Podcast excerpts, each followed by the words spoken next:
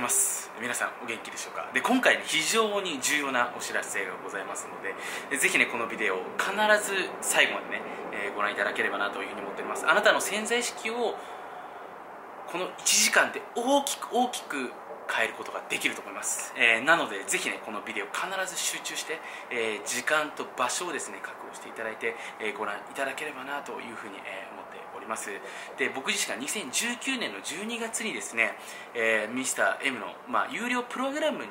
参加してくださった方向けにですね開催した同時進行型で潜在意識を書き換える、えー、スペシャルセミナー、えー、このですね収録版というものをですねこの後、えー、無料で公開することにしました。えー、一切ねカットもなしですし、そのまま、えー、僕が実際に会員さん向けにやったものをですね、えー、今 YouTube で無料で見れるようにさせていただきましたので、ぜひねこのビデオの後、えー、いちじかんほどのセミナーがあると思いますので、紙とペン用意していただいてね、えー、せっかく、えーまあ、あなたの時間を使っていただくからこそ真剣に、えー、やっていただければなというふうにねで、まあ、もともとねこれは先ほどお話しさせていただいた通り、まあ、僕の有料のプログラムにね参加してくださっている方向けに、えー、行った企画になります。なのでこのようにね無料で公開することっていうのは基本的にないんですけれども、ただね、まあ、今回あなたもご存知の通り、まあ、コロナの影響でですね、まあ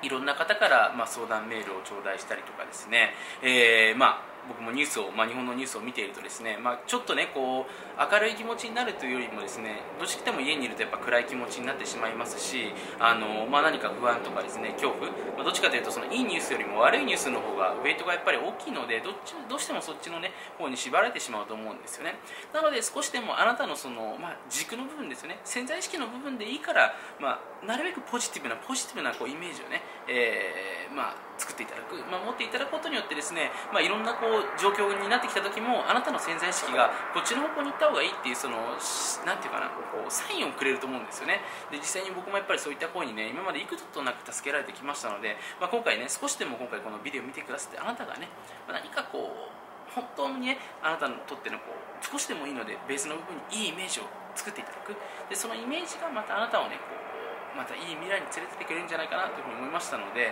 えー、今回ね、えー、無料で、えー、公開させていただくことになりました。えー、なのでぜひですね、あのーまあ、僕実際に、まあ、これ信じていただけるかわからないんですけども、まあ、僕の昔のねビデオ、まあ、このビデオ初めて見る方はちょっと今の僕しか見てないと思うんですけども、僕の昔のビデオ見ていただくともう本当にね、あのもみあげが、まあ、まだ薄かった時期ですよね。薄かった時期で後ろにマイケル・ジョーダンがいる、まあ、時代があったんですけども、そういう時期がですね、まあ、僕、まあ、潜在意識のおかげで、まあ、僕の素晴らしい妻と出会うことができたりとかですね、まあ、実際にその自分でビジネスを立ち上げてね、まあ、それなりの規模にすることができたりとか、まあ、本の出版もそうですしね、まあ、TEDxTalk っていう、まあそのまあ、国際的なイベントでも、ね、登壇させていただいたりとかですね、まあ、今他にもいろんなことがあの起きているので、まあ、そういう本当に潜在意識を使って僕は人生変えられた、まあ、こんな人でも変えられたっていう、まあ、そういった意味でも、ね、僕の YouTube のビデオ残してあるんでね、えー、そんな僕が実際に今でもやってる方法ですので、まあ、ぜひねこのビデオ見てくださってる方にも少しでもね、えー、何かお役に立てるんじゃないかなというふうに思いますので公開させていただくことにしました。なのでぜひですね、えーまあ、実践していただければなというふうに思っております。それではどうぞ。見ましたので、えーズームセミナーの方始めていきたいなというふうに思っております。えー、皆さんこんにちは。はい、こんにちはっていう感じでね、えー、ありがとうございます。で、まあ今回はですね、あのー、まあ潜在意識、えー、同時書き換えイベントということでですね、えー、ちょっとまあ今までとは違ったイベントをね、えー、開催していきたいなというふうに思っております。で、まああの今回まあ皆さん存じているかもしれないんですけれども、あのゲストにですね、まあハルさんっていうね。えー、方に来ていただいて、えー、一緒にねちょっとやっていきたいなというふうに思っております。はい。で、まああのー、皆さんね今 Zoom 聞かれている環境、えー、それぞれ違うと思いますし、あのもしかしたら今日 Zoom 初めての方もいらっしゃると思うので、まあぜひねこの機会にまあ Zoom せっかくなので、えー、ご活用いただければなというふうに思いますし、まあ手探りで、えー、構いませんので、いろんな機能がねあるかと思うので、ぜひね。使っていただければなというふうに思っております。まあ、ちょっと昨日のね紹介の方はあのー、まあさておき、えー、まあ今回皆さんと一緒にね潜在意識を書き換えていくっていうところがまあ今回のまあ Zoom のねテーマになりますので、まあぜひね皆さんで一緒にまあこの機会を使ってですね、えー、にせんにじゅうねん以降、えー、より良いものにするためのきっかけとねなれればなと思っております。まあ早速ね皆さんの方からチャットの方を、えー、コメントいただいているんで、まあ、非常にね僕も嬉しいんですけれども。ちょっと今回ね、せっかくなので、えーまあ、潜在意識に関しての質問、まあ、他でもいいんですけれども、まあ、可能な限りね、えー、受け付けたいなというふうに思っておりますので、もしね、えー、ライブ中に何か気になる点とか聞きたいことございましたら、まあ、キューアンドエー っていうですね、えー、ところありますので、そちらの方からですね、あのー、まあ、質問していただければ、すべてちょっと回答できるかはね、えー、保証はできないんですけれども、可能な限り、あのー、お答えしていきたいなというふうに思っておりますので、ぜひね、えー、積極的に質問の方いただければなというふうに思っております。はい。で、あとですね、まあ、チャットの方、今、皆さん記載くださっているんですけれども、あのー、まあ、せっかくね、セミナー中ですので、あのー、まあ、皆さんね、えー、いろんなところから今回受講いただいているので、まあ、ぜひね、このチャットっていうところにですね、あの何か書き込んでいただけると、まあ、他の方も、えー、見れますし、まあ、僕自身もね、すべてちょっと見ながらやることはできないんですけれども、まあ、目を通すことはできますので、まあ、ぜひこのチャットというところでですね、あのー、何かコメントしていただくのもいいんじゃないかなと思っています。で、今、皆さん多分すべてのパネリストに向けて、えーチャあのー、まあ、コメントされているんですけど、これだとですね、僕とハルさんしか見れなくて、えー、他の方は見れないんですよね。今回おおよそ、まあ、ちょっと人数ね、さんびゃくにんぐらい参加する予定なので、あのー、まあ、ちょっと、まあ、恥ずかしいかもしれないんですけれども、皆さんでね、共有してもらった方が、まあ、若干盛り上がる部分もあると思いますので、あの、そういった場合はですね、すべてのパネリストおよび出席者ってところをですね、押していただけると、あの、別の方も見れると思いますので、まあ、ぜひね、えー、やっていただければな、というふうに思っています。すべてのパネリストおよび出席者ってところにですね、クリックするってことですね。はい。で、まあ、早速ですけれども、えー、今日は皆さん、えー、一緒にね、えー、じゅうにがつにじゅうくにち、えー、潜在意識書き換えイベントということでですね、えー、一緒に楽しいよじかんを過ごせればなというふうに思っております。で、簡単にですね、今日の流れをですね、僕の方から説明させていただきます。で、まずね、えー、僕の方から、まあ、今までね、潜在意識、僕自身もにせん、えー、まあ、正確に言うとはちねんぐらいからですね、潜在意識って言葉を知って自分で取り入れ始めまして、まあ、ガチで使い始めたのがにせんじゅうねん程度だったんですけれども、からまあ約もうじゅうねん強ですね、えー、経った中でね、まあ、いろんな方を見てきました。で、まあ、ハルさんみたいにね、もうぶっちぎりで潜在意識使っちゃって、もう順風満風ですっていう方もいらっしゃればね、なかなかやっぱり潜在意識使ってもうまくいきませんっていう方もね、まあ、いろんな方見てきましたので、まあ、その中でね、じゃあどういった方が潜在意識使えているのかっていう部分っていうのをちょっとね、お話ししていけたらなというふうにえー、思っております。で、ハルさんにちょっとね、簡単に伺ってみたいんですけれども、まあ、ハルさんは今、はい、ご存知じゃない方もいると思うんですけれども、まあ、簡単に言うと、今、まあ、その、ブログを使ってですね、あの、まあ、生計を立てられている。で、しかも、旦那様よりもね、あの、まあ、高いお給料をいただいているっていう状況の、まあ、カリスマ主婦みたいな感じだと思うんですけれども、あの、まあ、しかも幸せなね、家族を、あの、まあ、なんていうんですかね、幸せな家族もね、えー、こういらっしゃる状況でね、まあ、すごい幸せな毎日を送っているというところで、あの素晴らしいなというふうに本当に思うんですけれども、ハルさん自体は潜在意識っていうのをこう知ったのっていうのはいつぐらいですか？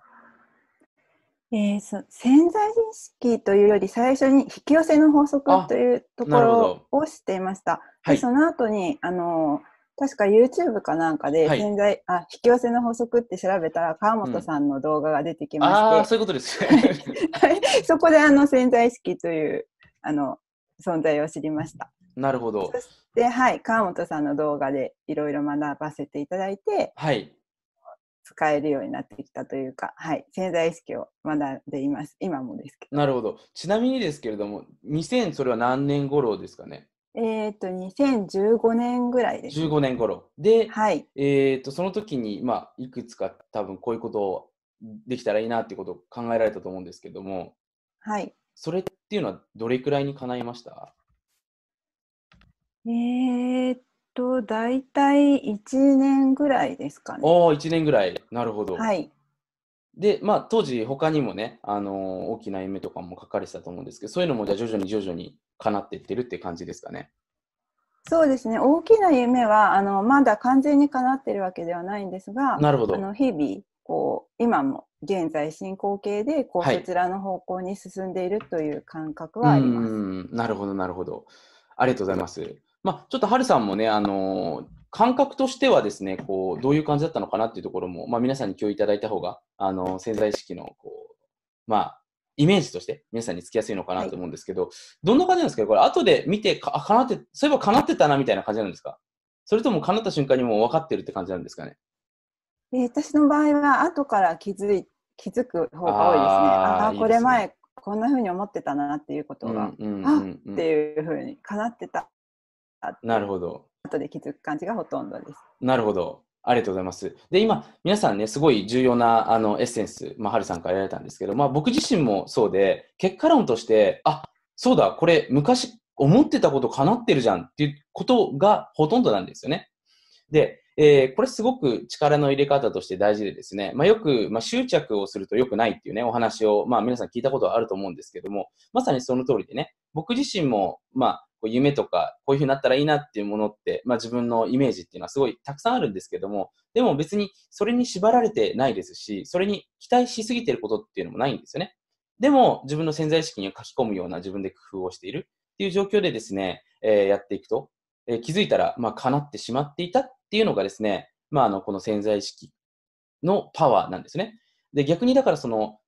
これ叶うでしょっていう感じで自分で力を入れてたものってもちろん今までたくさんあるんですけど、そういったものってやっぱりなかなか、まあ、今思うことね、ほとんど実現してないものが結構多いので、まあ、この辺の力の入れ方っていうのもね、非常に重要になってくるんじゃないかなというふうに思いますので、まあ、その辺の話もね、えー、していけたらなと思っております。なのでハルさんとしては、じゃあ結構夢とかその理想とかっていうのを、まあ、自分で潜在意識にこう入れるような活動しつつも、日中とかその普段自分が生活しているときはさほど意識せずに、えーまあ、今目の前の、まあ、自分が没頭できることに夢中になったりとか、まあ、例えばその人間っていろんな、ね、感情を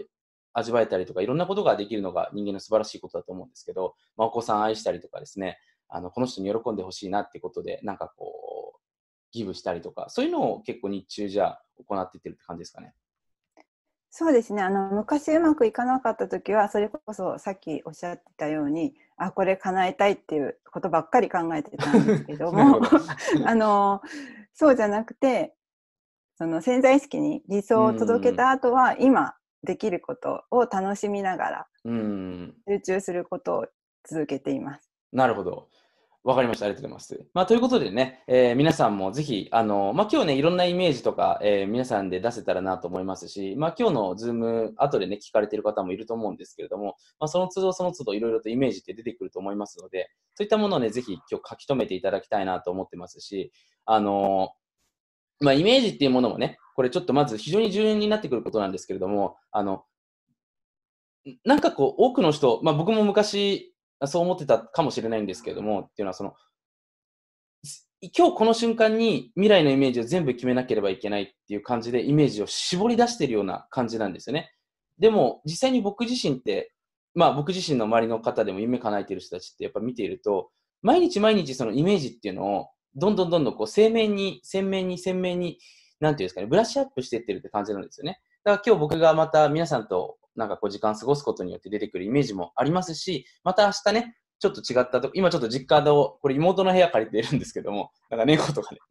犬とか可愛いの多いですよね。まあこういう、まあ実家にいてまたいろいろとイメージがね、こう湧いてきて、あ、またこういうことしたいなとかね、そういうふうにこうどんどんどんどんイメージが、なんか日に日にこう未来を作っていってるって感じで生きていってるんですよね。まあ、なので今回その聞いてくださってる方も、まあ、今日ね、なんかそのイメージしてもらいながら聞いてもらいたいですし、まあ、明日以降ね、何かイメージが出てきたら、そのイメージをどんどんどんどんね、作っていくっていうイメージで、えー、聞いていただけると、まあいいんじゃないかなというふうに思っております。はい。まあ、早速ですけれども、えー、そんなわけでね、えー、まあ、今回僕自身が、まあ、いろんな方を見てきてね、潜在意識を使えている人の特徴、えー、逆にね、えー、こういった部分がつまずきやすいんじゃないかなっていうところをですね、えー、シェアさせていただければなというふうに思っております。で、まずですね、えー、これ一つ目。まず、イメージ、えー、イメージっていうものが、あんまり欲しくないものを描いている。っていうのがですね、これまず一つ目の、えー、大きな原因になります。いいですか？一つ目に。まず、あんまり欲しくないものをイメージしている。これ結構ハルさん、あの、ハルさんもね、いろんなお客さんと、まあ、触れ合ってきていると思うんですけど、結構こういう方は多くないですかね？あ、そうですね。あの、多分、叶ってない方はこういうのが多いと思います。うん。ハルさん自身もどうですか？実際に失敗談として、えー、まあ、失敗談というか、叶ってないものとして、欲しくないものってやっぱ今は叶ってますかね？いや、叶ってないですね。あ、これ違ったなみたいな、ね、誰かが言ってたから。はい。で、僕自身もこれ例えばそうで、まあ、夢をひゃっこ書いたりとかいろいろやってたんですけど、例えばバスケコートをなんか自分で作るとかね、あのー、あんまり欲しくないですけど、とりあえず、まあなんか書いてみようかなっていうノリで書いたものって、やっぱり叶っていないんですよ。で、逆に、まあ僕の場合は結構海外とかホテルとか、そういったものをすごく好きなんで、そっち関係に関しては、もう当時書いていた夢以上のものが手に入っているっていう状況なんですよね。だからこれ本当にすごい面白いなっていうふうに思うんですけれども、なので一つ目に、あの、まずイメージして、自分が欲しくないもの、あんまりこう、心底持ってないものっていうのをイメージしているっていうのが結構一つ目のね、大きな要素なのかなと思っております。で、これに関してはね、まあ、すごく深くて、まあ、僕自身も今世界中、ちょっと早巻きになりますけれども、世界中のいろんな学校ね、えー、まあ子供の連れてですね、回っているんですけれども、まあその中でやっぱりその人間のイメージとか、そのやりたいこととか、そのまあ例えばね、あのー、まあエジソンさんはね、すごいものを作ったりとか、まあライト兄弟はね、その飛行機作ったりとかして、まあ、いろんな、まあ、発明っていうのを、まあ、過去の偉人たちはしてきてるわけですね。もちろん今の人たちも。で、どうやってイメージが出てくるのかっていうところをね、まあ、僕もいろいろ研究してきたんですけども、結局は経験しかないんですね。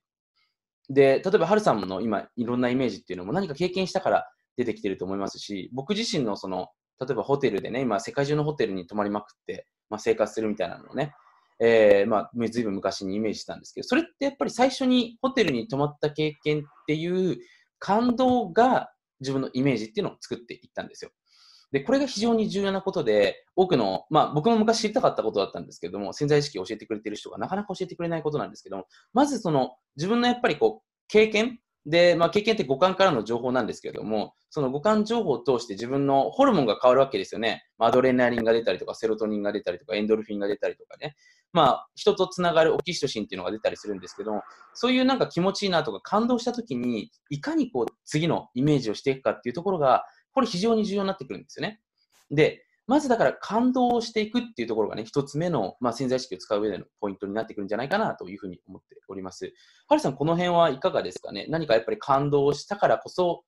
出てくるイメージっていうものと、なんとなく漠然と机の上に座ってね、机の上にはすみません、座れないですね。あの机の前でね、こう、うーん、いちおくえん欲しいみたいなね、感じで願うんだと、どっちがなんかこう、自分の潜在意識に入ってきてる感じってありますかね。えっと、やっぱり感動したときに、うん、次のイメージって勝手に出てきちゃうと思うんですよね。うん、あ、もっとこうなりたいとか、また次もこうなったら最高っていうイメージが勝手に出てくるので、うんうん、やっぱりその動いて、経験して、感動してっていう方が、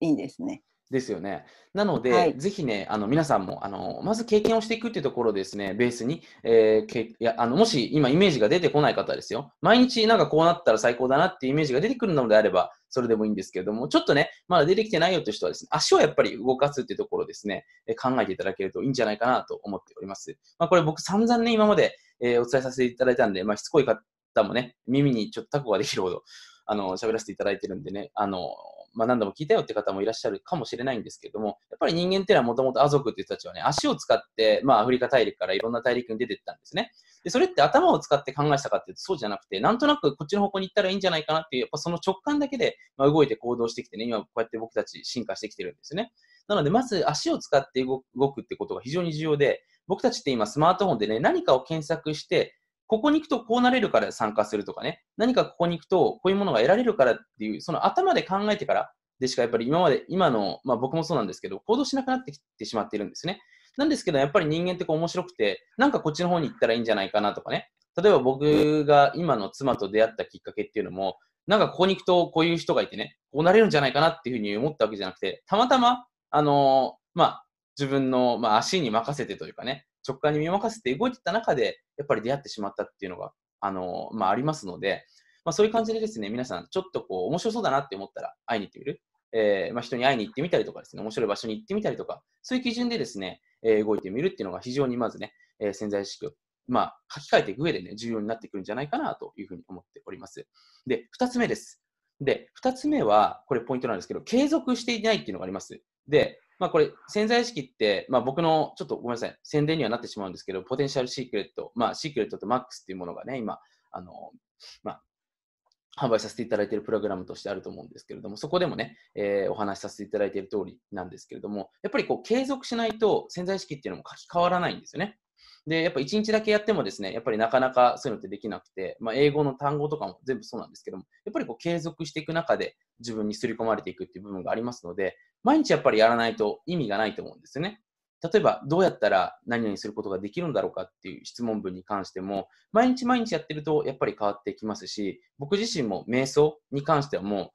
どれかやってるのかな、ななはちねんぐらいずっと継続してやってるんですけれども、やっぱりその毎日やってるからこそ潜在意識って書き換わっていくんですよ。だから潜在意識を書き換えるまでも継続なんですよね。で、潜在意識を書き換えることをその、まあ、習慣だと思ってやっていただけると、これも自分のじあの意識のですね きゅうじゅうななパーセント 以上使っていることになるんで、まあ、勝手にその夢とか理想とかっていうのはやっぱり叶ってしまう状態になってきますので、そのやっぱり潜在意識を使うための、まあ、時間っていうのにですね、やっぱりその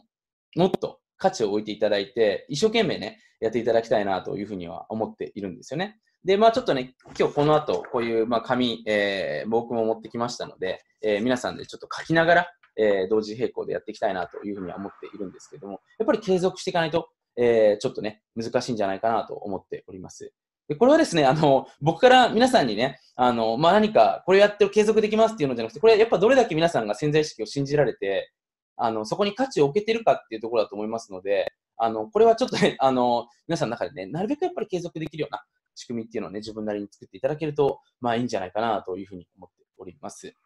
はい、でみっつめですね、これが結構ね、みっつめ、えーまあ、重要になってくるのかなと思うんですけど、タイミングが間違ってるっていうところなんですね、タイミング。例えば、ハルさんにちょっと聞いてみたいんですけれども、もしハルさんがね、まあ、今、素敵な旦那さんとご結婚されていますけれども、あのプロポーズされるときに、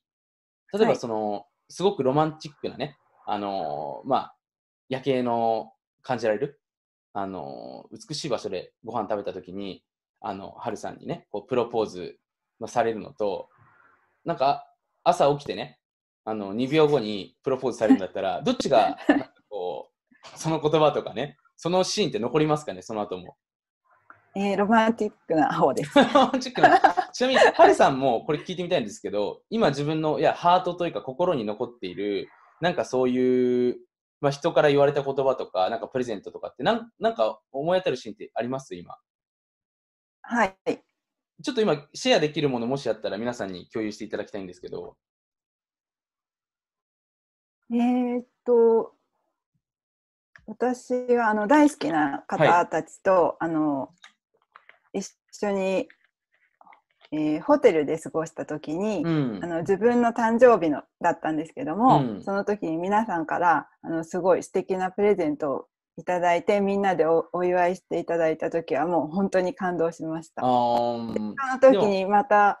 次のイメージがもうずっとこの方たちと一緒にあの付き合っていけたらなっていう新しいイメージも出ました。あ、いいですよね、いいですよね。で今あのマダムさんすごくあのマダムさんってちょっと名前変わってますけど大森さんすごいいいあのありがとうございます。そのやっぱりタイミングっていうのは非常に重要になってくるんですよね。で、今ちょっとその、まあ、告白のタイミングっていうのもそうなんですけど、潜在意識を書き換えるタイミングっていうのもやっぱり大事で、その、これ、まあ、一般的に言われていることでね、システムとして言われていることなんですけど、その脳波が、これポイントですよ。アルファ波とか、やっぱりそのシータ波とかの状態の時に、まあ何かその自分のこういう風になりたいなっていうものをイメージしたりとか、その、まあ自分でね、書き出したりとかするものっていうのはやっぱり猛烈に潜在意識に書き込まれやすいんですよね。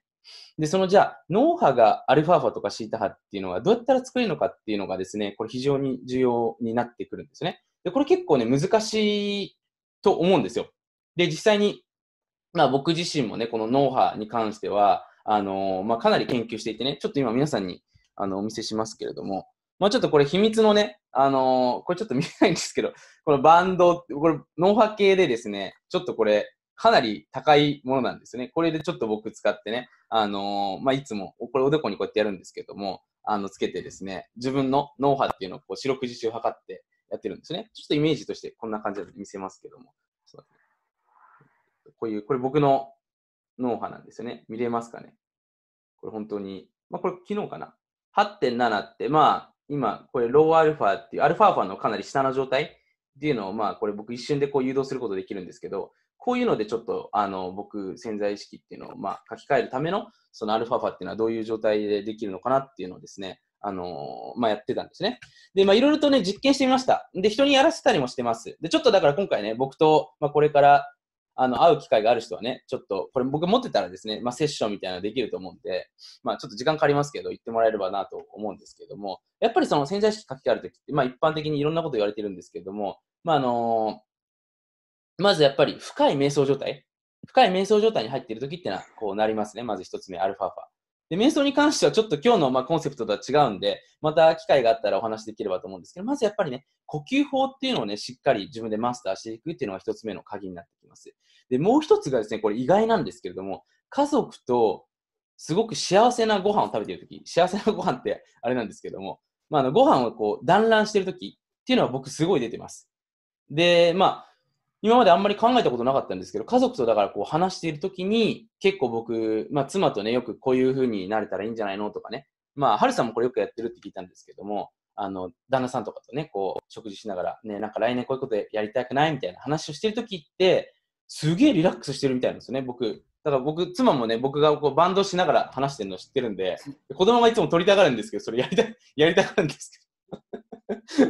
そういうのをねやるとね、やっぱりそのすごく猛烈に書き換わるっていうのはありますので、ぜひ皆さんね、これあの、まあ、このバンド買ってくださいって話じゃないんですけど、やっぱりその大事な人とやっぱ食事するってすごい大事なんですよ。そのイメージとか潜在意識を書き換えるっていうのも大事なんで、僕の最近だから叶う夢っていうのも結構その妻とか家族と一緒に食事して、あのまあこういうことやったらいいよねみたいな話をしてるのが、あのすごい叶っていくっていうのがあります。だから昔ね、よく居酒屋とかでなんかその先輩に聞いたんですけど、居酒屋とかその大好きな人たちと飲み会してるときに結構出てきたアイディアってなんか当たることが多いんだよねって言われてて、でそれがなんでなのか分かんなかったんですね。でも今分かるのが、まあその、まあそういうすごいリラックスしてる環境下で出たアイディアこそがやっぱりすごく当たりやすいっていうのもそうですし、その時に出たアイディアが潜在意識に入っていくっていうところがやっぱりあるのかなっていうふうに思ったんですよね。ハルさんとかとも結構、まあ一緒に今仕事ね、別の形でさせてもらってるんですけども、結構そのいいミーティングした後とかってなんかすごいチームの団結感とかがあって、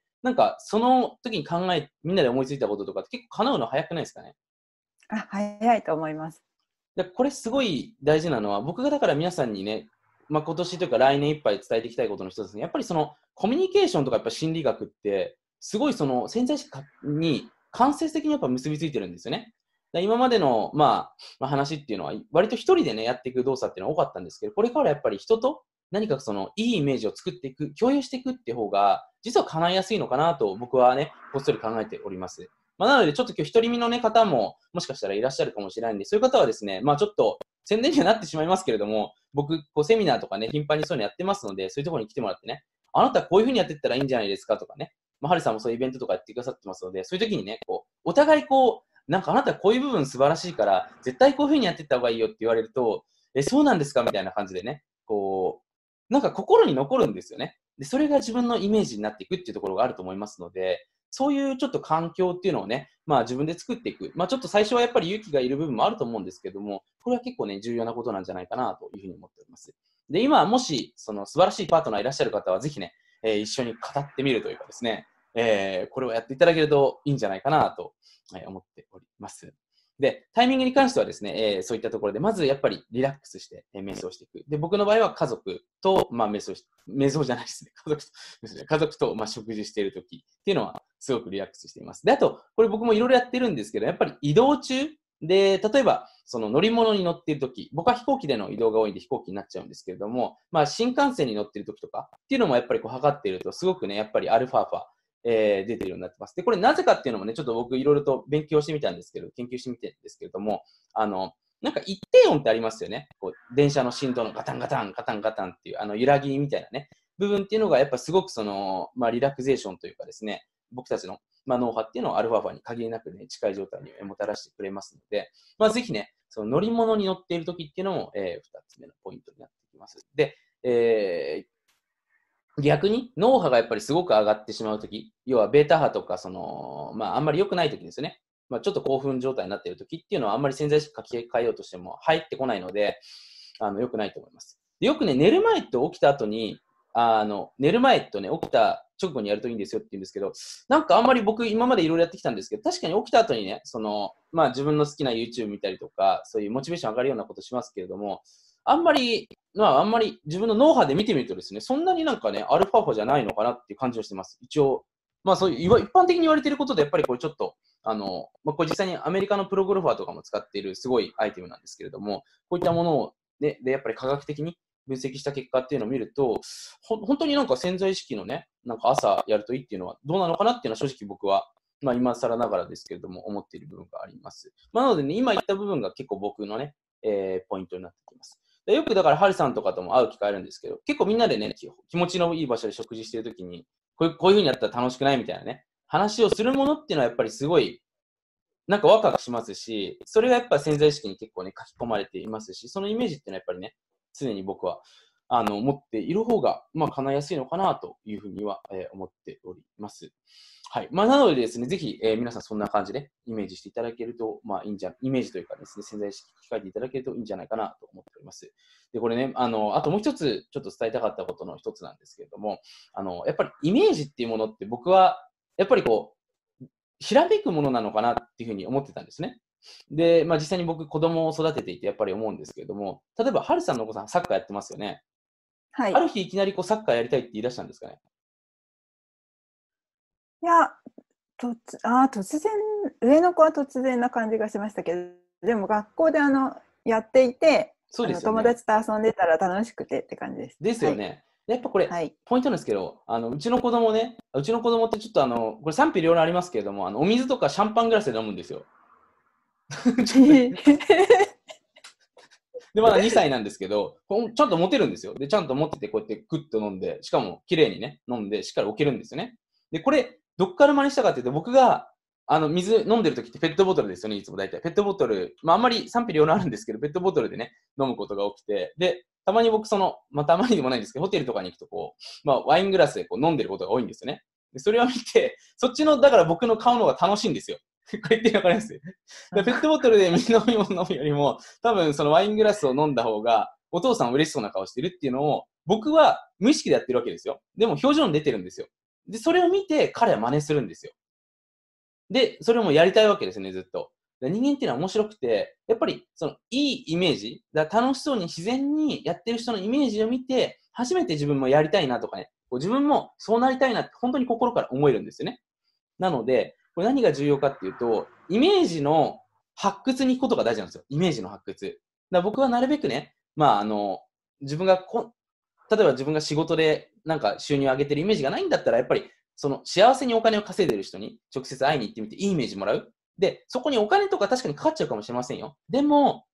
そこでかかっちゃった以上にいいイメージを仕入れられたんですよ。あ、自分こういうふうにやるとこうなれるんじゃないかなって。その仕入れられたことが非常に重要で、いいイメージ持てると、やっぱりどんどん前に進んでいけるんですよね。だから自分がね、こういう、まあイメージがないっていうのであれば、そのイメージを持ってそうな人に直接会いに行ってみて、そのオーラを受け取る。で、これやっぱね、昔オーラを受け取るっていう話だけ聞くと僕、なんかうさんくさいなって思ってたんですけど、やっぱりイメージさせてもらうってすごく重要だなっていうのを自分の子育てを通してね、やっぱり思ったんですよね。なので、まあ、僕もの子供もね、やっぱりその何か情報を見て、で、その情報を見たものが非常に楽しそうにやってたりとかですね、あの、すごく、まあ、うーん、エンジョイしている人を見ると、それをやっぱ真似するっていう感じなんですね。で簡単に言うと、ハルさん、これもな、ないですかね、お子さんが、他のお子さんがなんかやってるのを見て、真似するみたいなのないですよ。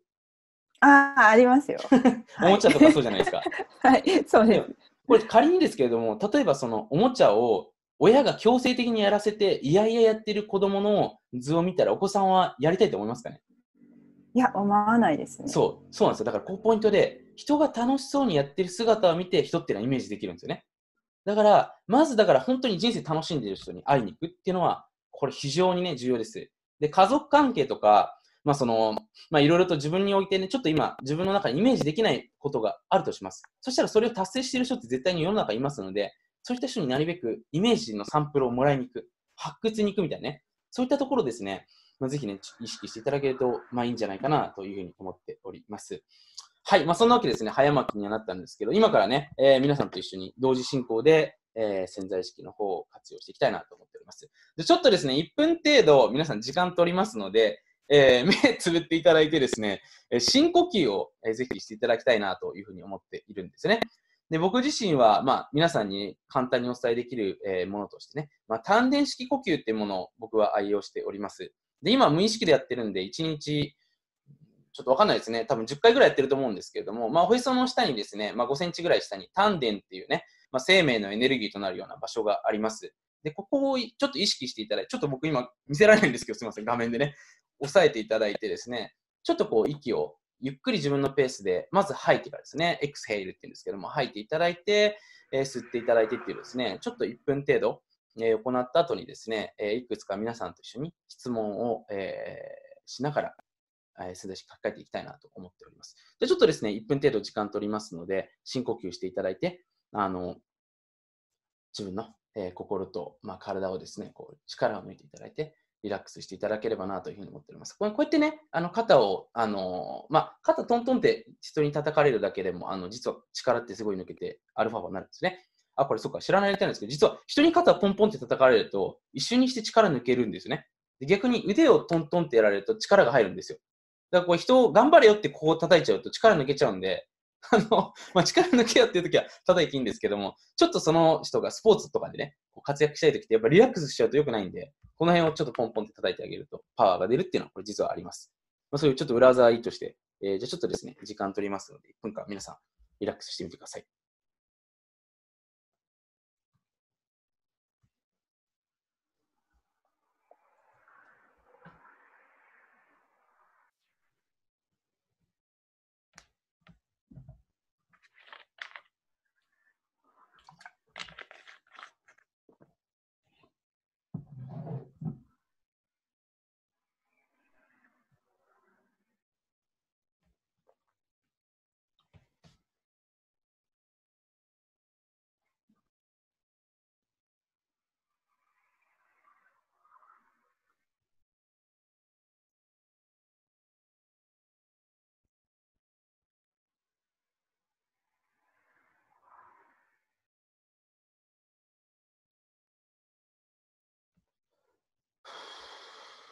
はい、えー、皆さんね、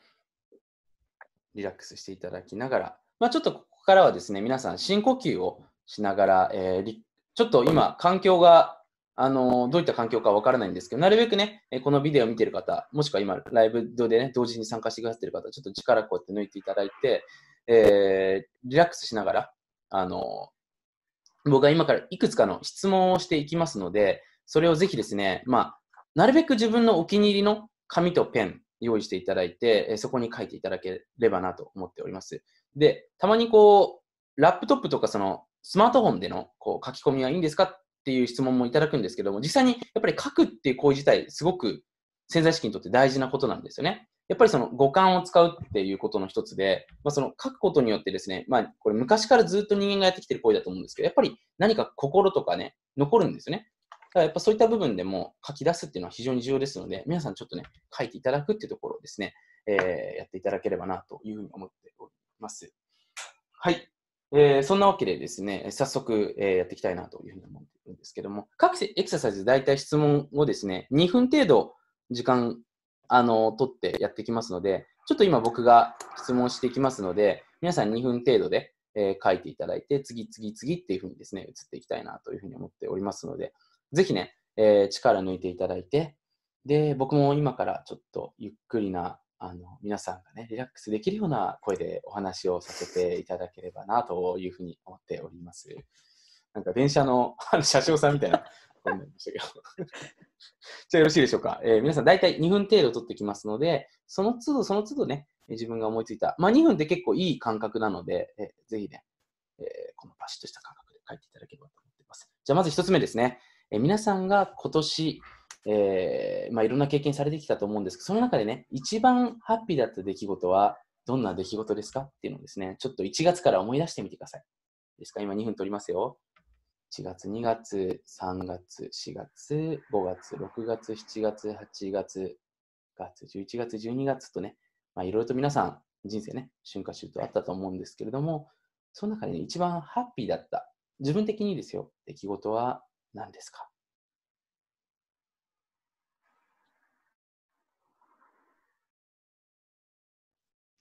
いろんな、ね、人生には感動があると思うので、何でもいいですよ。人とね、すごくいい会話ができたとかね、まあ、自分の大好きな人に思いを伝えられたっていうことかもしれませんし、まあ、何かね、会社で表彰されたってことかもしれませんし、自分の中でね、毎日筋トレ続けられたってことかもしれませんし、自分にとっての、まあ、これってすごい良かったんじゃないかなって思うことをですね、ぜひね、あの、まあ、書いていただきたいなと思ってます。僕もちょっと皆さんと一緒にやった方が盛り上がると思いますので、書きますね。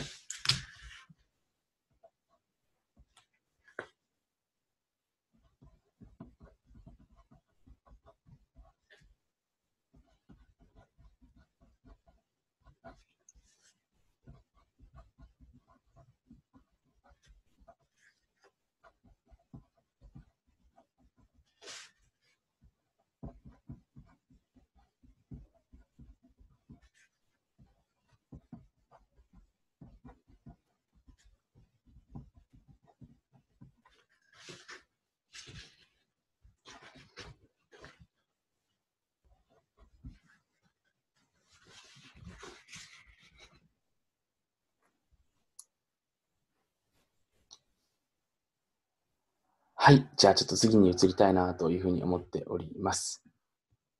じゃあ次ですね。えー、人生最大のハッピーは何ですかっていうところですね。自分に質問してみてください。人生最大、最大のハッピー。まあ今までね、皆さん、まあ生まれてね、いっさいから、あの、まあちょっとね、今回ズーム参加されている方、いろんな年齢の方いらっしゃると思うんですけども、いっさい、じゅっさいね、じゅうごさい、じゅうななさい、じゅうはっさい、にじゅっさいね。にじゅういっさいとね、まあ、いろいろとこう、いろんな経験があったと思うんですけども、その中でね、自分的に、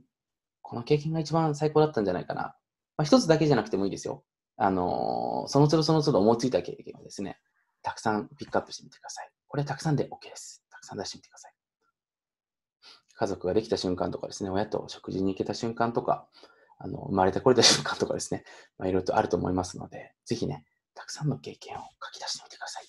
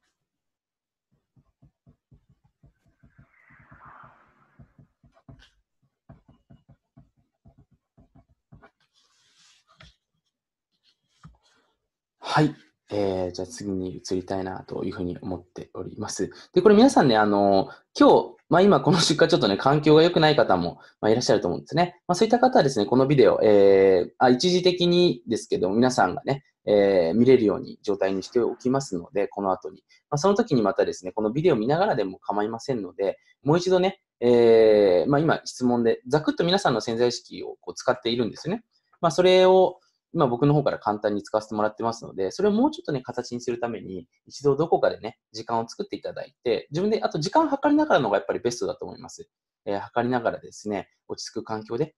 あの、もう一度自分にね、質問をしていただけると、えー、いいと思いますので、ぜひね、まあちょっとお気に入りのペンと、ちょっと今日ペンとノート持ってない方いらっしゃると思いますので、またこれ、ビデオね、後日見ていただきながらやっていただきたいなと思っております。それではみっつめの質問に行きたいなと思っています。じゃあですね、いちばんとにばんの共通点というものがですね、えー、あるかと思います。で、これが果たして何なのかなっていうところでですね、自分なりに考えてみてください。一つずつやっぱりハッピーっていうものは違いますので、自分にとってのハッピーの、その、まあ、一番ベースにある部分っていうのは何なのかなっていうところですね、えー、これぜひ皆さんで、えー、出していただきたいなと思っております。なのでいちばんとにばんを見ていただいて、どういった部分が似てるのかなってところですね、書いてみてください。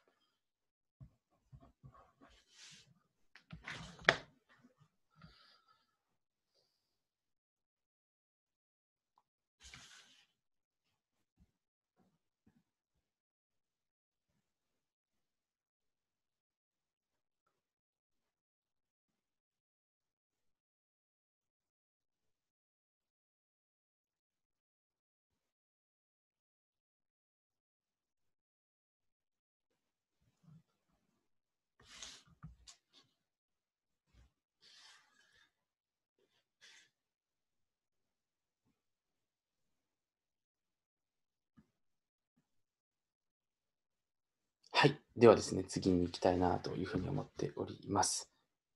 えー、その共通点をですね、これから自分の人生に組み込んでいってね、最大化させるためのライフスタイルっていうのは、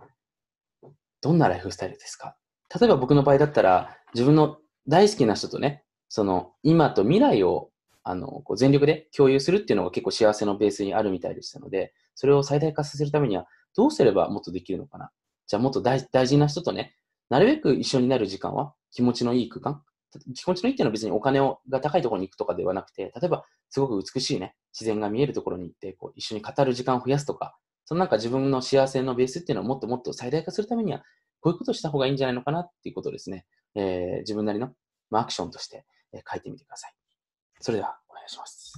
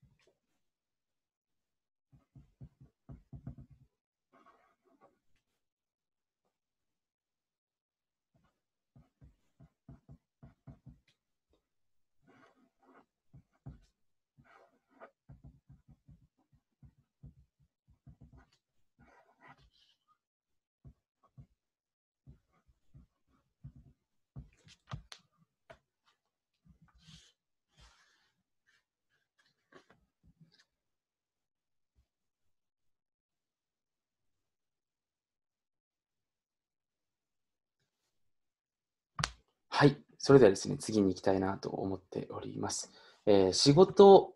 過去お金、人間関係、健康におけるそれぞれの極上のイメージ。それぞれこれ別で考えてくださいね。仕事はこんな感じになったらいいんじゃないかな。人間関係こんな感じになったらいいんじゃないかな。自分の健康状態、こんな感じにな、こんな感じになったら最高なんじゃないかなというところですね、えー、自分なりに意識してみてください。で、これ何がやっぱり大事なのかっていうところもですね、えー、自分で意識しながら書いていただけるといいんじゃないかなというふうに思っています。例えば仕事だったら、えー、なるべくその好きな人としか仕事をしないと。これ一番大事なことだとしたら、それをベースにしたイメージ、こんな感じがいいんじゃないかなというところですね、えー、書いてみてください。いいですか？仕事、人間関係、健康における極上のイメージ、それぞれ別で考えてみてください。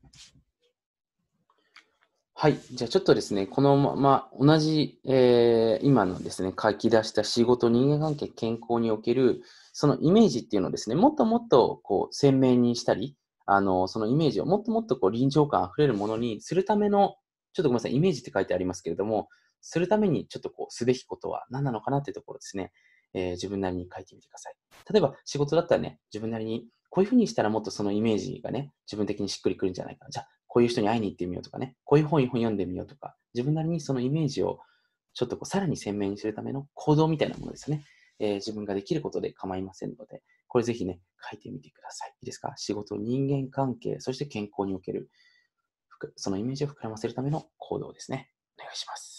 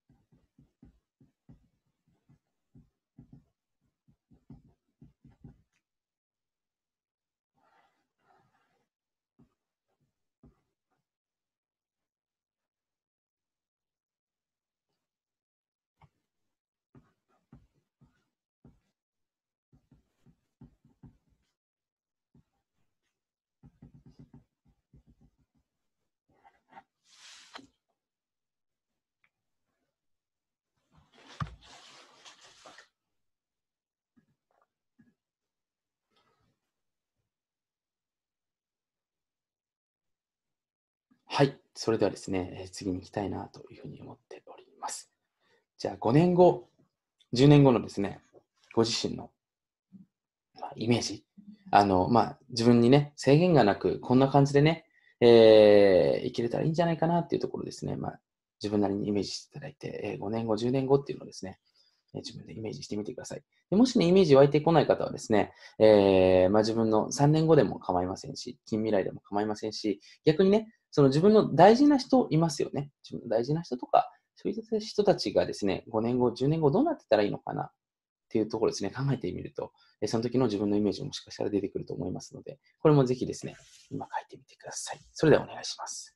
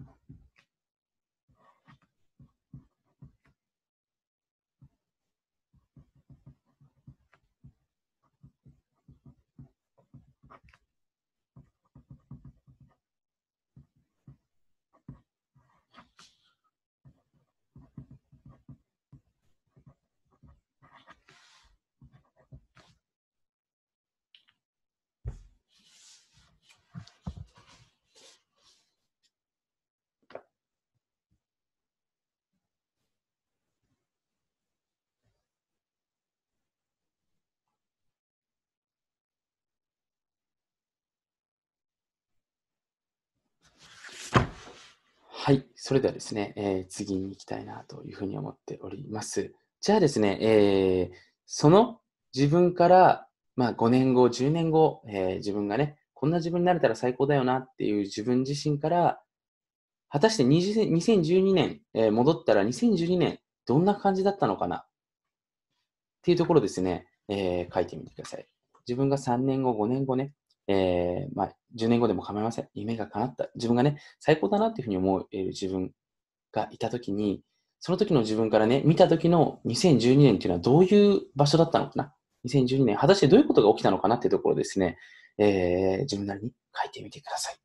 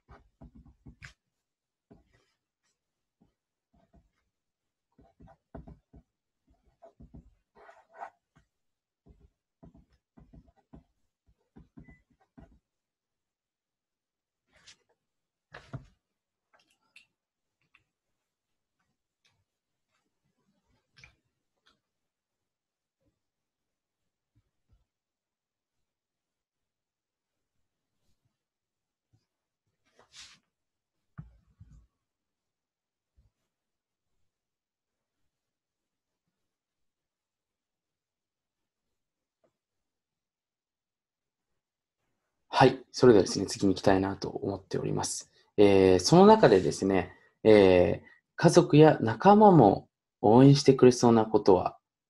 何ですか？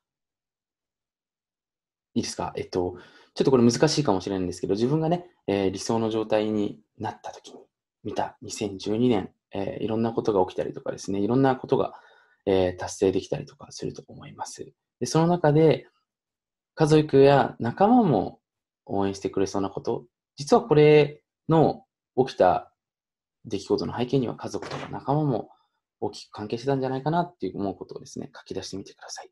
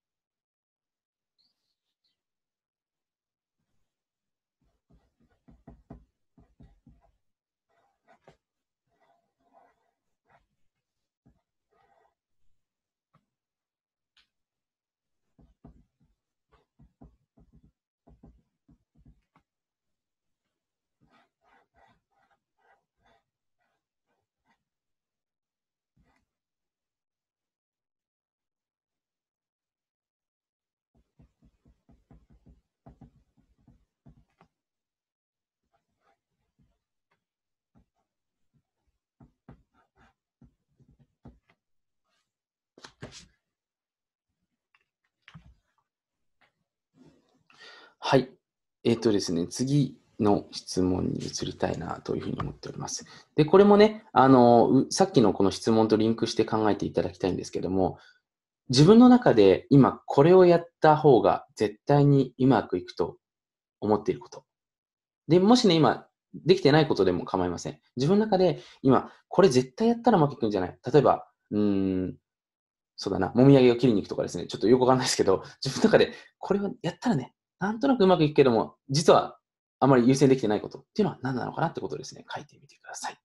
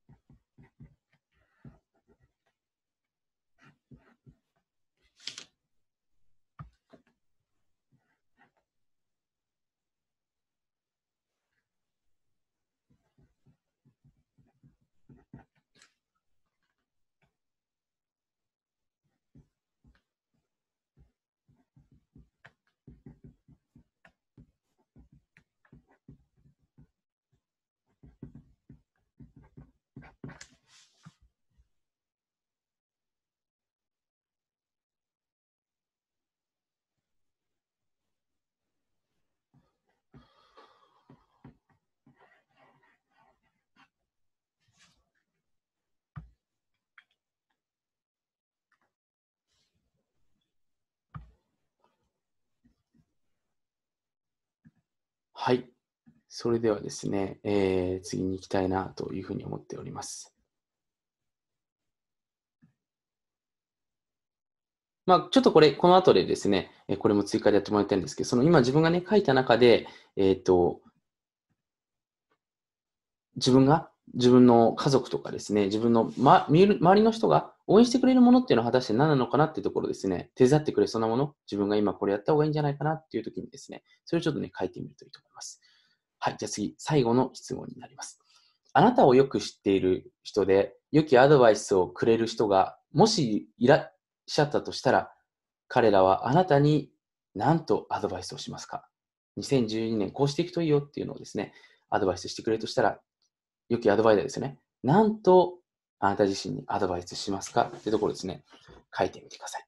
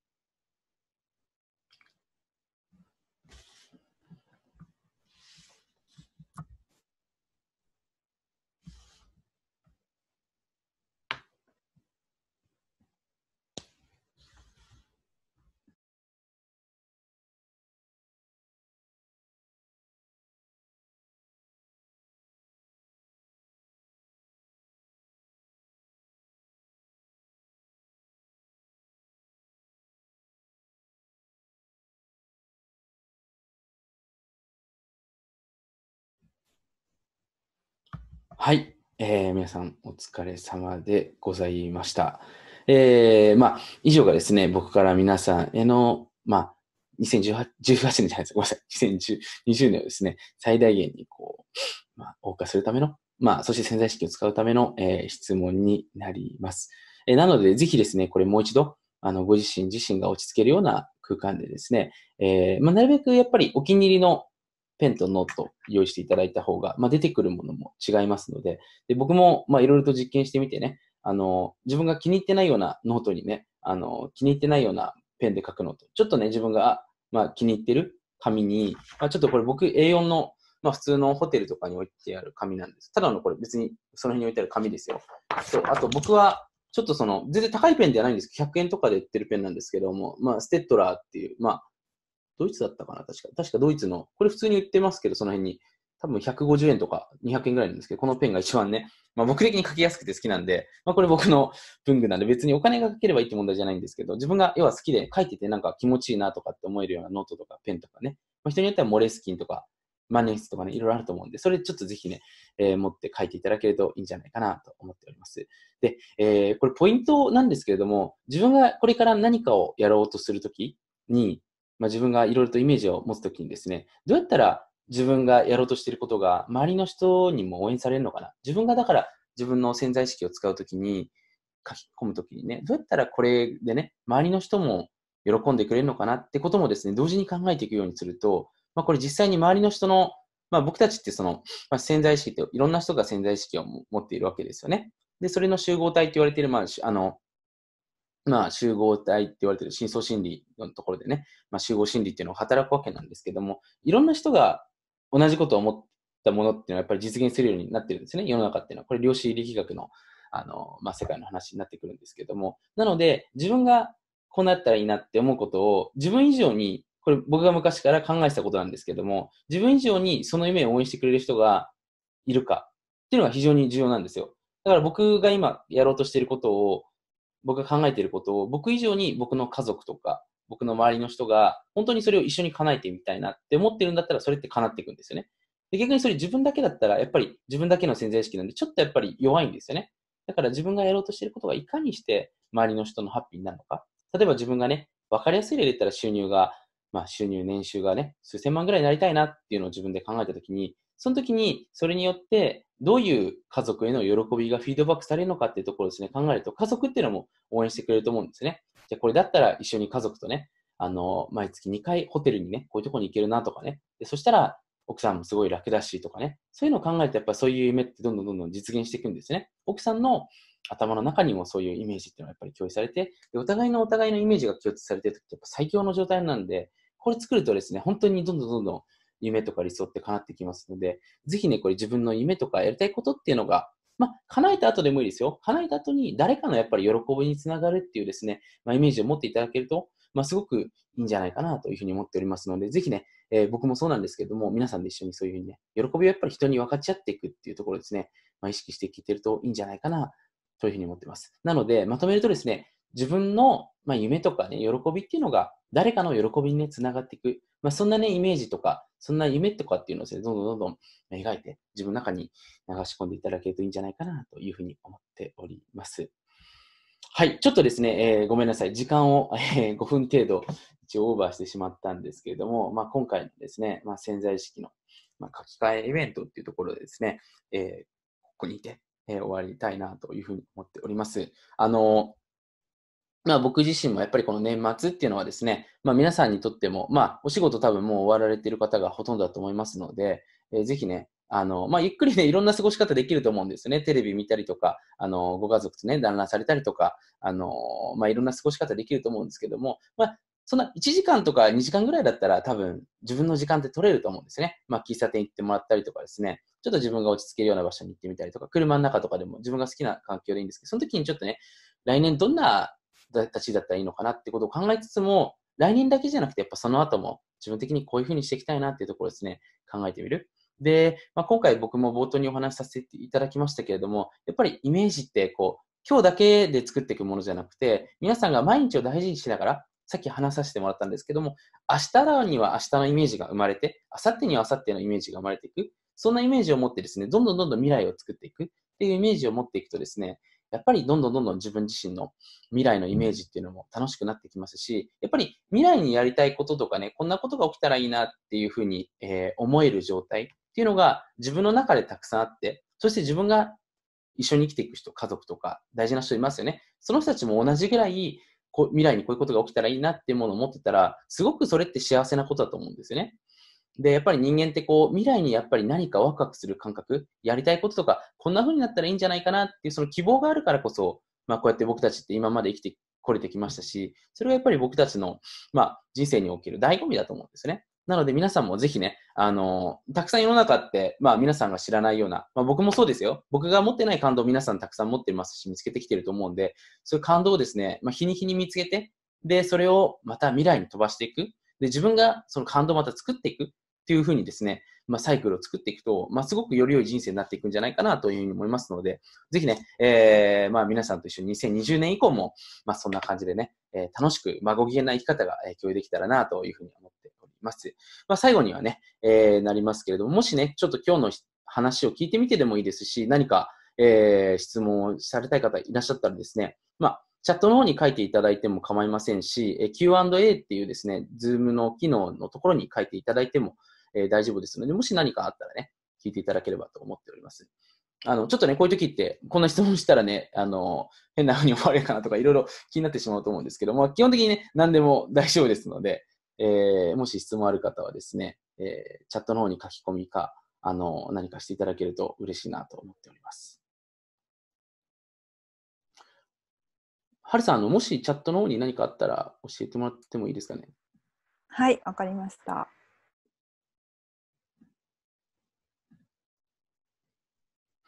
特にはなさそうですかね。あ、一ついいですか。はい、ぜひお願いします。潜在意識、えー、潜在意識を書き換えるとは、一言で言うと、えー、イメージを売るということでしょうか。あ、うん、売る。売るなるほど。そうですね。まあ、書き換えるっていうのはですね、まあ、さっき言ったんですけど、そのやっぱり自分のアルファ波とかシータ波の時に、まあ、潜在意識って実はこうにじゅうよじかんさんびゃくろくじゅうごにち働いていて、あのー、まあ、今この瞬間も僕もいろんなものを見てこう、自分では気づいてないんですけど、五感とかからね、こう、まあ、入ってきてるんですね。で、そのイメージはやっぱりなるべく自分で意図的に、あのー、自分の、まあ、潜在意識に書き換えていくっていうのが大事なんで、これやっぱり、まあ、そうですね、イメージをして、それをちゃんと自分に流し込んでいくっていうところが、まあ、非常にね、重要になってきます。なので、そうですね、イメージをするっていうところですね。なので、はい、ぜひね、いいイメージを持っていただければなというふうに思っております。はい。で、皆さんちょっと手を挙げていただいてるんですけど、ちょっと手を挙げていただいて、ちょっと今日人数が結構な方が参加されていますので、ちょっと手を挙げていただいているのは非常に、あ、ありがとうございます。嬉しいんですけれども、あの、あ、ありがとうございます。あの、一人一人ちょっと指すことができないので、もし質問ある方はね、あの、チャットに書いてもらえると嬉しいなというふうに思っております。じゃあ、はるさん、もしまたありましたら、はい。はい。えー、いいですか？はい、お願いします。えーっと、人とイメージをシェアするときのコツなどはありますか？あ、いいですね。で、これ例えば、あの、自分がね、こういうふうにやりたいなっていうイメージを話しても、向こうの人は全くそれに興味がなかったりも、ことも結構あると思うんですよね。だからまず大前提としてその人とどういう関係なのかっていうのが、まあ、あるかと思うんですけれども、その方との関係が良好ですごくいいのであれば、まあ、いろんな話できると思うんですよね。ただちょっとあんまり、うんまあ、イメージ共有したいけどもそこまでまだね打ち解けられてないなっていう方はですね、やっぱり何か打ち解けながらあの新しいイメージを作っていくといいと思うんですね。でいきなり君やりたいこととかイメージとかってないのというふうにね、あのー、まあ思われてなんていうんですかね、言われてもなかなかやっぱり出てこないと思いますので、まあ、一緒にこうやってみて、僕だったら君ってこういう部分すごいよねって、まず現在のその人の価値っていうのを、まあ、査定ではないんですけど、お伝えしてあげますよね。君ってすごい笑顔素敵だよねとかね。君ってなんかすごいこういう部分いいよねっていうのを、まあ、純粋に思ったことをすぐに伝えてきますよね。でそうやってこうやっていくと、すごくその、なんていうんですかね、あのー、まあ、リラックスできるというかですね、お互いいいこう状態になれると思いますので、その段階で、また僕自身はこれからのイメージを、まあ、共有するような話っていうのをしていくんじゃないかなというふうにあの思っております。はい。以上になりますね。はい、ありがとうございます。えー、次の質問です。メンタルが強い、成長が早いと言われましたが、具体的にはどんなことでそう思われたんですかということです。あ、これはあのもしかしてポケビジに参加されてこの前多分、はい、あのいっしゅうかんぐらい前にあのイベントをやった時に多分お越しいただいた方だと思うんですけれども、まあ、ちょっとこの方ごめんなさい、他の方聞いても分からないと思うんで、あの個人的な部分の質問なってくると思うんですけども、まあそうですね、この方は非常に、まあ、数年、にさんねんぐらいですね、あの、まあ、諦めずに、諦めずにって言うとあれですけども、まあ僕にずっとコンタクト取ってきてるっていうのもそうですし、やっぱりなかなかさっきの潜在意識を書き換えるときも習慣化していくって話をさせていただいたんですけども、なかなかやっぱり続けられる方ってそんなにいないんですよね。だから僕にメールを送りますっていうふうに、まあ、宣言されてる方って結構いるんですけども、おそらくそれでずっと続けてる人って本当に いちパーセント とかしかやっぱりいなくて、それってやっぱりなかなかやっぱり続けられないっていうのは、まあ、人間の、まあ、本能というかね、部分であると思うんですけれども、そういった中でね、やっぱりずっと継続していけてるっていうのは、やっぱりメンタルが強い。やっぱり根性とかっていうと言い方が良くないんですけれども、やっぱりメンタルが強いから、だからというふうに思ってるんですね。なのでこれ非常に、まあ、タフなことって大事だと思いますので、まあ、さらにね、さらに高い精度で継続していただければ、あの、今質問してくださった方もね、もっともっとすごいいいことたくさん起きてくるんじゃないかなと思ってますし、少なくともね、そうやって続けてる人を見ると、やっぱ僕はやっぱ応援したいなというかね、何かやっぱりいいこと起きてほしいなって、やっぱりなんか自然に思っちゃいますよね。だから昔から僕も言われてたんですけども、やっぱりなんかテクニックとかね、そのよくできる人が人から愛されるんじゃなくてね、すごく頑張ってる人、下手でもね、すごい頑張ってる人がやっぱり昔からそうなんですけど、いろんな人に思われるんですよね。で、人に思われるとやっぱり人に助けられますし、人のやっぱりその、まあ、潜在意識使ってることになるんで、勝手にやっぱうまくいっちゃうんですよね。この人うまくいってほしいなっていうふうに思われている量が多ければ勝手にうまくいってしまうんで、そういった意味でやっぱりだから頑張る、頑張るっていうとちょっと精神論チックですけども、やっぱり前に向かってね、がむしゃらに進んでいくっていうのはすごく重要なのかなと僕は思っております。はい、じゃあ次お願いします。はい、えー、質問力と呼吸法は潜在意識と密接に関わ関係があるのでしょうか。あ、さっきあの説明させていただいた通りでですね、まあ、呼吸法っていうのはあの先ほどメカニズムを説明させてもらったと思うんですけども、まあ、アルファ波とかシータ波を誘導するために行っているそのベースを作っていく作業ですね。タイミングで、そのタイミングに適切な言葉を投げかけるっていうのも大事なんですけれども、そのイメージをやっぱり沸かせるには質問をすることなんですよ。例えば、ハルさんの中で今一番重要なことは何ですかっていうふうに言われると、なんか出てきますよね、多分。はい。でも、うん、例えばハルさんに僕が今ね、今、うん、何々とつぶやいてくださいって言われても、多分あんまりしっくりこないと思うんですよ。で、僕がまあ、こうやっていろいろと考え、まあ、今までいろんな経験をさせてきた中で、やっぱりいい質問っていうのをするとですね、今この瞬間にその人の頭の中に新しいイメージが出てくるんですよね。で、そのイメージが出てくることにまず意味がありますし、そのイメージが今日だけじゃなくて、今僕が質問することによって明日、明後日に出てくることもあるんですよ。例えば僕もよくあるんですけど、朝ね、こう、まあ、僕今 Spotify っていう、まあ、スマートフォンでね、ちょっとこう音楽聴くんですけど、まあ、その時にこう、今日この曲聴きたいなって思い出すんですけど、そのアーティストの名前がわかんない時って結構あるんですよね。で、そういう質問しますよね。で、なんだっけって自分で質問するんですけど、で、その瞬間出てこないんですけど、そのいちにちごとかふつかごぐらいに、あ、こいつだっていうのよく出てくるんですね。まあそんな感じで今日僕が質問することによって、皆さんの、まあ、これからにおいていいイメージが出てきたら、それ皆さんにとっていいことですよね。なので今回いい質問っていうのをあのさせてもらうっていうところですね。まあ中心にやってますし、僕も自分に対していい質問して、逆に僕も妻とか家族とかにいい質問してもらうようにしています。はい、それでは次に行きたいなと思ってます。ちょっと今質問がですね、はい、大量に来てしまったので、ちょっと一度ここであの締め切った方がいいかもしれないですね。はい。えーと、じゃあ次の質問です。はい、潜在意識について毎日継続するとは、具体的に何を継続すればいいでしょうかということです。あ、えー、さっき言った、まずだからちょっと自分でですね、イメージしてもらって、まあ、まず瞑想をし、リラックスしてもらって、リラックスしてなんかイメージ作るっていうのをまず中心でいいんで、やってもらえるといいですね。まずいちにちいっこでもいいんで、いいイメージをこう思いつく、自分でなんとなく浮かんだんじゃなくて、なんとなく浮かんだってちょっと言葉が違いますね。自分で例えば全然ね、収入いっせんまんっていうのにピンときてないのに、まあ、よくね、そういう風になるといいって言われたから年収いっせんまんになるとかって書くと、これあんまり入ってこないんですね。でも例えば今日誰かとね、あ、今日例えば素晴らしい、そのまあ自分が大好きな映画を見に行ってすごい感動した。で、自分もこうなりたいなって思ったら、自分も将来人を感動させるような映画作るぞって思ってこう、そのイメージにふけるってことですね。あ、こういうイメージ最高だなみたいな、こうフラフラしてやるっていうのを毎日ちょっとでもいいんでやるっていうのが非常に重要です。っていうのをですね、毎日毎日やってみるといいと思います。はい。ありがとうございます。えー、今日書いたこの紙は常に壁に貼っておくとか、手帳に入れておくとか、毎日見るとか、今後の使い方はありますか？あ、いいですね。まあ、毎日見て、なんか元気になるんだったら見ていただいてもいいと思いますし、ちょっとなんかね、テンション下がってる時に見てみると、なんだこれはって思っちゃうこともあると思うんで、僕としてはやっぱり元気な時に見るっていうのは結構ポイントなのかなというふうに思ってます。なんかテンションも下がってる時とか寝起きとかって、すべてなんか悪く見えてしまうっていうのがありますので、まあ、元気な時にね、見ていただけると、まあ、いいんじゃないかなと思ってます。で、まあ、自分がテンション上がるんだったら壁に貼っていただいてもいいですし、僕結構その、あの、今ちょっとね、いろんな場所に住んでるっていうか、いろんな場所に移動するんで、あの、ないんですけど、昔固定場所に住んでた時は、その、まあ、結構ちゃんとしたこう、印刷したもの、綺麗な紙に、あの、自分のやつを書いてですね、それを歯磨きの、こう、紙とかありますよね。紙じゃない、鏡のとこにパッと貼って、貼ってました。歯磨きしながらこう自分の歯見ると思うんですけど、そこに横にこうあるんで、その時結構、歯磨きしてる時って僕リラックスしてるんですよね、結構。なんで、その時に結構潜在意識書き換えてたのはやってましたね。なので、はい、そんな感じでやってみるのはいいのかなと思ってます。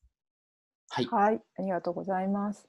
えっと、川本さんの使っている脳波計はどこのものですか？あ、ありがとうございます。これですね、ちょっと日本で買えないものなんですよね。なので、まあ、ちょっとどこのものって言われてもですね、秘密としか言いようがなくてですね、まあこれも、僕ちょっと特殊経路で入手したので、まあちょっとな、こういうふうに言うとね、もったいぶって申し訳ないんですけれども、あの、ちょっとね、あの皆さんにまだね、お伝えできる状況ではないのかなと思ってます。で、まあその前に使ってたものでね、ミューズ っていう、あの、これ アマゾン でね、売ってるんですけども、瞑想するときに使ってる、まあ使ってたやつでね、ミューズ って エム ユー エス イー っていうやつがあるんですけども、これはね、アマゾン でちょっと値段するんですけれども、さんまんえんぜん後かな。これは変えて、まあ、脳波をそこまで具体的ではないんですけれども、ただリラックスしているとかね、ちょっとこう、緊張状態とかっていうのはね、さんだんかいぐらいで測れますので、これはまずは、はじめとしてはね、まあ、いいんじゃないかなっていうふうに、あの、思っております。はい。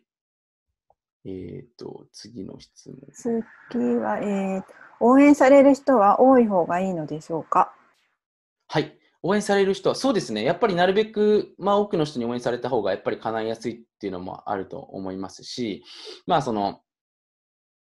やっぱりその、そういった意味で人の意識を集められる人ってすごく重要なんですけれども、でもね、僕は少人数でも オーケー だと思います。まあ家族とかね、まあ自分の大事な人ぐらいにはやっぱりその自分がこういう方向に進んでいくんだなっていうイメージを共有して、そのイメージをやっぱり相手も信じてもらえるような、えー、環境でコミュニケーションっていうのを作っておくと、やっぱりね、叶えすんじゃないかなと思ってます。はるさんもどうですか？この辺は、あのー、今、ご家族すごくいい状態だと思うんですけれども、はい。あのー、やっぱり共有できている方が、なんか、自分も気にならないですし、なんかすごい、あ、応援されてるから私ももっと自然に頑張ろうなって気持ちにならないですかね、なんか。あ、なりますね。あの、これからどう、自分がどうしていきたいかっていうのと、家族がどうしていきたいのかっていうのをこう合わせて、うん、じゃあ自分ができることはこう頑張ろうっていう感じで。突き進める感じです。まあ、はるさんすごくその、まあ、癒し系でね、まあ、あのー、温かい、あのー、まあ、女性なので、そんなことはないと思うんですけど、仮にもし旦那さんにですよ、話す、反対されてる状態で自分でやってたら、結構気持ちよくなんかこう、前に過ごせそうですかね。いや、過ごせないと思います。気になっちゃって、はい、できません。そうですよね。はい。やっぱり、その、うん、あんまりね、その、こういう話をするのはどうなのかなと思うんですけど、やっぱりそのすごく家族って、まあ、重要なことで、まあ、僕もやっぱりそういう部分があるから、いいイメージがこう、出し惜しみなく自分から出せるんじゃないかなっていうのは常々思ってますので、まあ、ぜひね、いい関係を皆さんでも作っていけたらなと思っております。じゃあですね、ちょっと質問が、えーっとですね、たくさん来てしまっていて、えー、そろそろちょっと終わりにしたいんです。最後、じゃあ一つ質問で、あの、森子さん的に、あの、はい、まあ、皆さんが多分気になるであろう質問があったらお願いできればと思うんですけど。はい、えー、そうですね。あ、気分が乗らないときややる気が出ないとき、はい、どう、どういうふうに対処したらいいですかという質問です。OKです。で、まず気分が乗らないっていうのがですね、まあ、ホルモンが出てないときなんですよね。で、人間ってこうやる気のホルモンってエンドルフィンとかドーパミンとかたくさんあるんですけども、まあ、そのやる気ホルモンが出てない以前にそもそも論としてやっぱりその調子が悪くなってしまっているっていうのはあるんですよね。健康状態が良くない。で、例えばその、まあ僕これ前々からお伝えさせていただいてるんですけど、その小麦とか砂糖とかっていうのはもう確実にこれ気分を悪くしますので、こういったものはやっぱ食べないっていうのは当然だと思いますし、そういった意味でだから自分のまず健康状態っていうのはやっぱりレベルを上げていくっていうのは非常に重要ですよね。でその上でやっぱりその気分が乗らない時って、まあ、僕は年々減ってってるんですけど、ちょっとやっぱりたまにある時があって、例えば昼寝した後とかってちょっとそんなにテンション上がらないんですね。でそういう時はやっぱりそのまず体を動かすってことをやりますよね。体を動かす。で、体を動かすってじゃあどういうことなのかっていうと、血流を良くするとやっぱり気分って良くなるんですよね。なので、ちょっとこうジャンプしたりとか、あとこれ本当にラッキーだったのは、子供と遊ぶってすごいなんかやる気になるんですよね。はるさんどうですか？なんか子供と遊んでるとなんかやる気にならないですかね、いろいろと。やります。あ、なります。遊んでるともう遊ばされてる。あ、私が遊んでもらってる感じ。そうですよね。はい、僕もなんか昔子供ってなんか遊んであげるのかなってイメージだったんですけど、実際に子供のおかげですごい体温暖かくなったりとか、なんかいろいろアイデア出てきたりとか、本当にすごいパワー持ってるんだなっていうふうに思ったので、僕はあえてその体を動かすってどこでやって、まあ子供をまあ肩車してなんかうおーってやったりとかですね、まあいろんなゲームあるんで、飛行機ゲームとかいろいろあるんで、そういうふうにして結構やるとなんかすぐにこう気分が切り替わるんで、まあその体を動かすっていうのはやっぱポイントかもしれないですね。はい。ということでですね、えー、以上になります。はい。まあ今日はですね、ちょっとすみません、時間を大幅にオーバーしてしまったんですけど、ここにて、えー、今回のウェブセミナーは終わりたいなというふうに思っております。あのー、まあ、最後になりますけど、にせんにじゅうねんね、えー、僕も皆さんが、えー、さらなるこう、まあ、夢とかですね、希望が叶うことを、まあ、祈っていますし、えー、ぜひね、皆さんで、まあ、ちょっとここにいる人たちがね、もし会う機会があったら、あのー、まあ、僕も可能な限り作っていきたいなと思うんですけども、みんなでこう、なんか、お互いこうね、応援し合うようなね、こう、いいねっていうふうに言えるような場所も僕作っていきたいなと思いますので、ぜひ、ぜひね、そういう機会があったら、お互いで、あの、いい思いを、こう、お互いにね、こう、シェアしていけるような、えー、時間とか環境を作れたなと思いますので、ぜひね、えー、そんな機会をまた作っていけたらなと思っております。ということでね、今日はここにて終わりたいなというふうに思っております。皆さん、えー、最後までご清聴くださってありがとうございました。そしてにせんじゅうきゅうねん、皆さん本当にありがとうございました。ぜひね、にせんにじゅうねんも楽しくご機嫌で、えー、イメージあふれる一年にしていけたらと思っております。それでは、ありがとうございます。はい、えー、ミスターエム です、えー。ビデオ最後までご覧いただいて本当に本当にありがとうございます。で、まあ、もしね、今回のこのビデオね、えー、良かったと感じたらね、ぜひね、いいねマークをしていただいて、まあ、あなたの中でね、今回その、まあ、一番なんか良かったこととか自分の中からこう湧き上がってきた感情でもいいですし、思いでもいいのでね、何か一言をまあ書いていただければね、まあ、そのコメントをこの YouTube のコメントを見た人がまたハッピーな気持ちになってね、少しでもまたいい循環っていうのが生まれていくと思うんですよね。なので今回このビデオってね、まあ、このビデオ見るだけで本当にコメント見るだけでなんかハッピーがねこう増幅するような、まあ、そういうビデオになれたらいいなというふうに思って僕作らせていただいたので、ぜひねあなたからの、まあ、いいねとコメントが、まあ、これ他の人のハッピーにもつながると思いますので、ぜひね一言、えー、書いていただければ僕としても非常に非常に嬉しいなというふうに思っております。まあ、今後もですね、えー、まああなた自身がね、そしてあなたのご家族がさらにねハッピーに、えー、幸せな少しでも気持ちになってね、新しいイメージが湧いてきてね、そしてそれに向けて何か行動したくなるような、えー、そういうビデオだったりとかですね、まあ、メールっていうのを配信していきたいなというふうに思っておりますので、ぜひねメールマガジンまだ登録してない人はこのビデオの下にありますので登録していただければなというふうに思います。でまたね今回のこのビデオ、あのもしあなたのねご家族とか友達とかにね、えー、共有してもしその人のためになるなというふうに思うのであれば、ぜひね、えー、このビデオをどんどんどんどんあの転送というかですね、あのどんどんどんどんシェアしてしまって構いませんので、えー、勝手にね使っていただければなというふうに思っております。まあそんなわけでね、えー、ちょっと今ものすごい勢いで、えー、世の中が動いているんですけども、まあ、少しでもね、えー、日に日にあなた自身と、まあ、そしてあなたの周りの人がねハッピーになれるような、えー、そんな循環を一緒に作っていけたらなというふうに思っております。ということでですね、えー、今回もビデオ本当にね最後までご覧くださって、えー、ありがとうございました。